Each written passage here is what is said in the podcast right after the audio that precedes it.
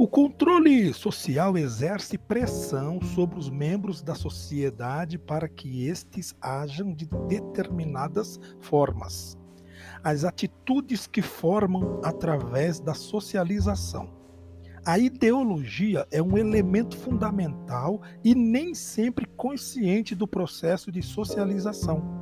Ela faz com que as pessoas aceitem viver sob regras criadas por outras a persuasão é uma técnica não coercitiva de controle social.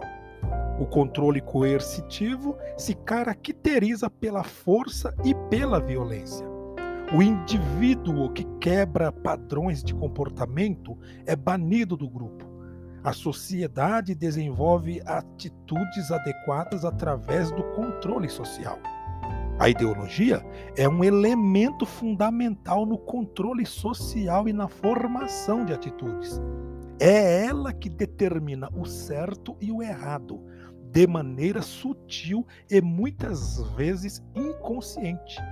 Atitude é uma tendência mental para perceber as coisas de determinada maneira. Formulamos juízos sobre ideias pessoas e objetos em termos da valoração já desenvolvida.